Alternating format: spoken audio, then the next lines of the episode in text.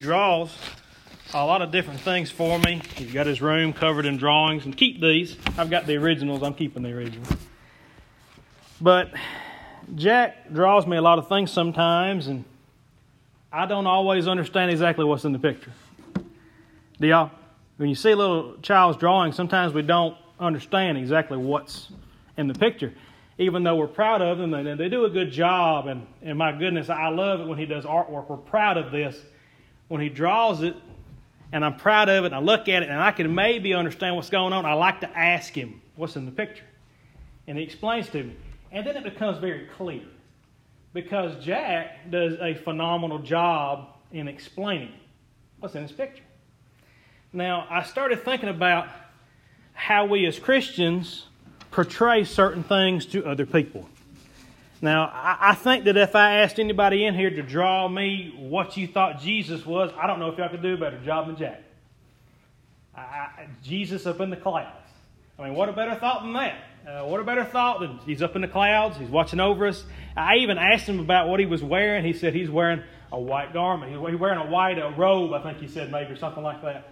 And so he's got on that white robe, and he said, "Yeah." He said the only difference is, is uh, uh, the angels they got the halos, and Jesus he don't have that. He's just Jesus standing there with the white robe. And I said, "That's that's interesting." I said, "That's a pretty good point, Jack." Now, I think beyond anything that we could possibly think of with these drawings, and I, I told him to just draw whatever he wanted to, and you know, two of them are comical you know, we, we may have to ask to get the whole, the whole picture. And I told him to draw what Jesus was to him, or what Jesus would look like, or a symbolism of Jesus. Uh, but I would like to think of it today as something so simple as a picture and something so simple as portraying the gospel. Uh, the gospel of Jesus Christ is very simple. Uh, so many times we make it difficult to explain. In fact, so many times uh, when we try to think about what is a Christian, a lot of y'all probably couldn't put that into words sometimes. We couldn't exactly say what it's like to be a Christian. If we were told to draw a picture, would we be able to draw a picture and hand it to somebody and they would know by looking at that picture that's a Christian? That's what that means. We would be able to stop at any moment and say, I can tell you exactly what being a Christian, what being saved feels like. A lot of us can't. I, I have a difficult time putting that into words of knowing that I am saved, I have been washed, uh, my blood, my, my sins have been washed away, my blood has been clean, I, I am holy because of a holy man that was hung on a cross. That is so hard to portray, so hard to explain. So, my question is this morning we're going to look at how do we show Christianity to others and do it effectively. Do it in a way they can understand it. My little old boy, he draws all kinds of stuff. He'll draw make up stuff, okay, and put it on paper. I don't know what I'm looking at. And so many times, when sometimes when we're explaining Jesus Christ to somebody, we're explaining church, we're explaining salvation. The one on the other end does not understand what you're saying. the one on the other side does not fully grasp what's going on. Just as these drawings, sometimes we don't fully grasp it until we're told what's on the picture. Well, he does such a good job explaining it. We have to have enough understanding about our faith. We have to have enough understanding that we can effectively share the gospel to everybody. We have to ask can they understand it? What kind of picture am I trying to portray to people? Is there a simpler way to show somebody how to be saved. And uh, I think beyond anything, our job as Christians today is to make sure that people know who Jesus is, what He has done, and how to get to the point that we've accepted His grace. That's our job, okay? If there's any other point of the church, it is to grow the kingdom of God. It is to see people turn their lives over. So today, and this message is very simplistic, and most of you know these pieces of Scripture, but I'm going to go through them anyway, just to look at them to help you understand clearly, without having to guess, how to receive salvation and why you need it. So, if you turn with me quickly, we'll, we'll start with a piece of Scripture in Psalm, and I'll ask you to stand when you get to Psalm 119, 130. That's where we'll start uh, with the Scripture this morning. Psalm 119, 130, then we'll jump and change gears and change into something completely different. But it follows this thought Psalm 119, 130, when you get to that, if you can, uh, please stand to pay reverence to the reading of the Word of God. Psalm 119, 130. The Word of God says this It says, The entrance of thy words giveth light, it giveth understanding unto the simple. Dear Heavenly Father, Lord, I thank you for allowing us to come together here this morning. I thank you for the, the peace, the comfort, the understanding, the joy. Lord, I pray that you'll just continue to watch over these uh, these members, Lord, this community, the, the world over, Lord. Just, uh, I pray that you'll help to open our ears, Lord Father, have our hearts receptive this morning, and I pray that you'll hide us behind the cross, that you use us as a willing vessel. Bless this church, Lord. I, I pray for that special prayer with the ones that may be here this morning that's lost and undone. I pray that they don't leave this morning before coming to know you. I thank you, Lord, for what you've done in my life and what you continue to do. In Jesus' name I ask. Amen. You can be seated this morning. So, the thought being this morning is. Uh, the gospel is simple.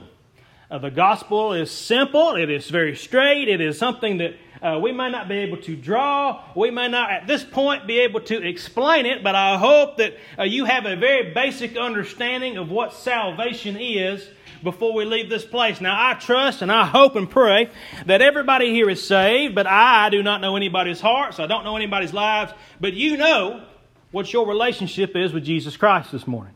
And I'd like to think that with Psalms 119, 130, the very simple understanding is the entrance of thy words giveth light. Praise the Lord. The word of God shows us where to go. The entrance of thy words giveth light.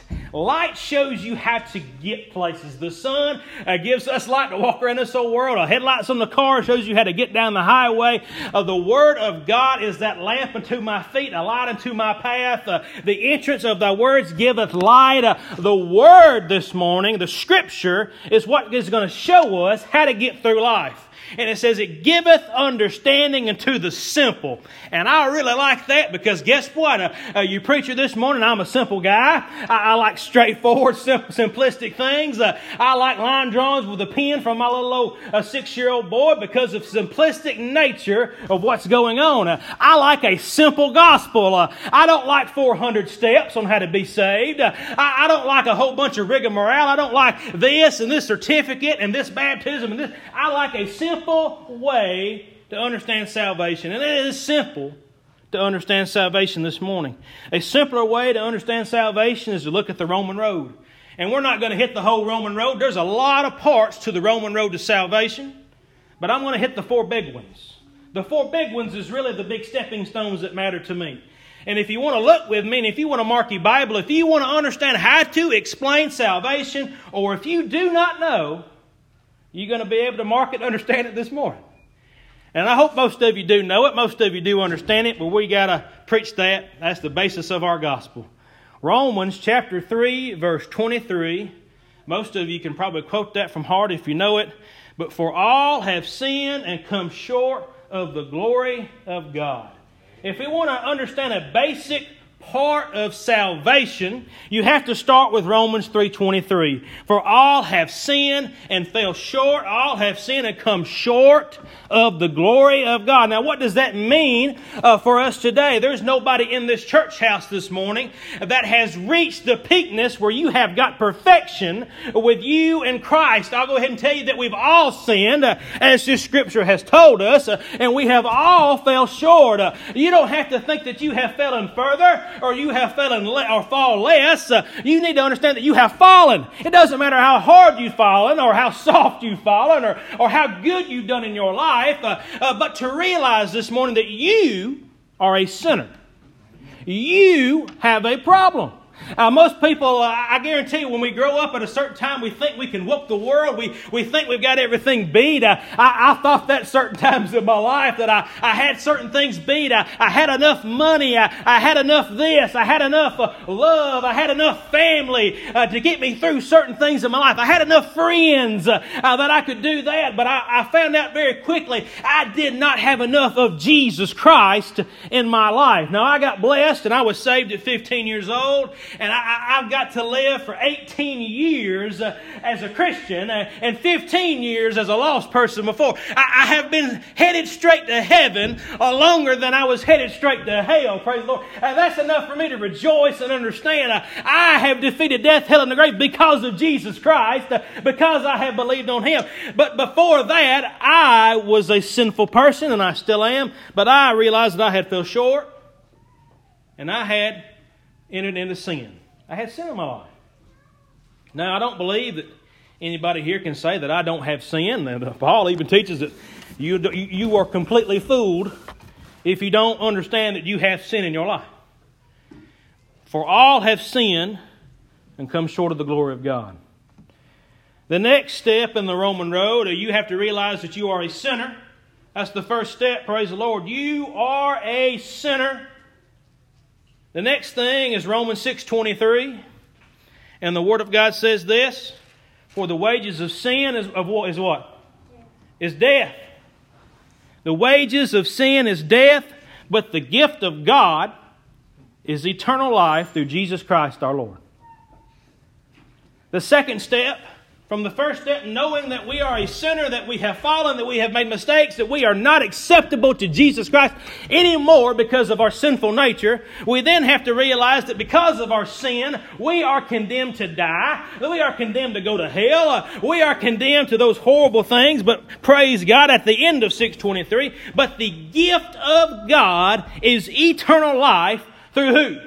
Through Jesus Christ our Lord we can attain eternal life, a, a perfection, a home in heaven, a, a presence with the holy angels through Jesus Christ.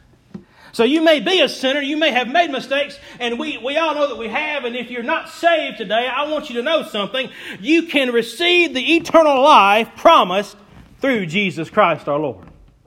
And that is the only way. There is through no other name. There is through uh, no other writing, certificate, a, a baptism. There is no other way but through Jesus Christ our Lord.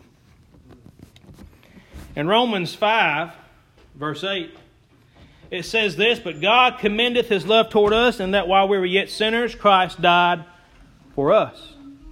The first step in the Roman road is you need to realize that you are a sinner you have fallen, you have made mistakes. The second step is to realize that that sin is going to send you straight to hell. You're going to have eternal death. You're going to have separation from God. You're going to have to live in a, an eternal flame of torment. But the next step is to realize that it's through Jesus Christ. And even though that we turned our back against Him, Christ died for us. He died for us. He was crucified on a cross for us. We have a beautiful hillside. As you leave today, look up on the hillside and look at those crosses and think about our Jesus Christ. Think about our Savior, what He went through, the, uh, the beatings, the persecutions, the, the 12 disciples that deserted Him and left Him, uh, uh, laying Him in a tomb for so many days, and uh, praise the Lord, His resurrection. But what He went through.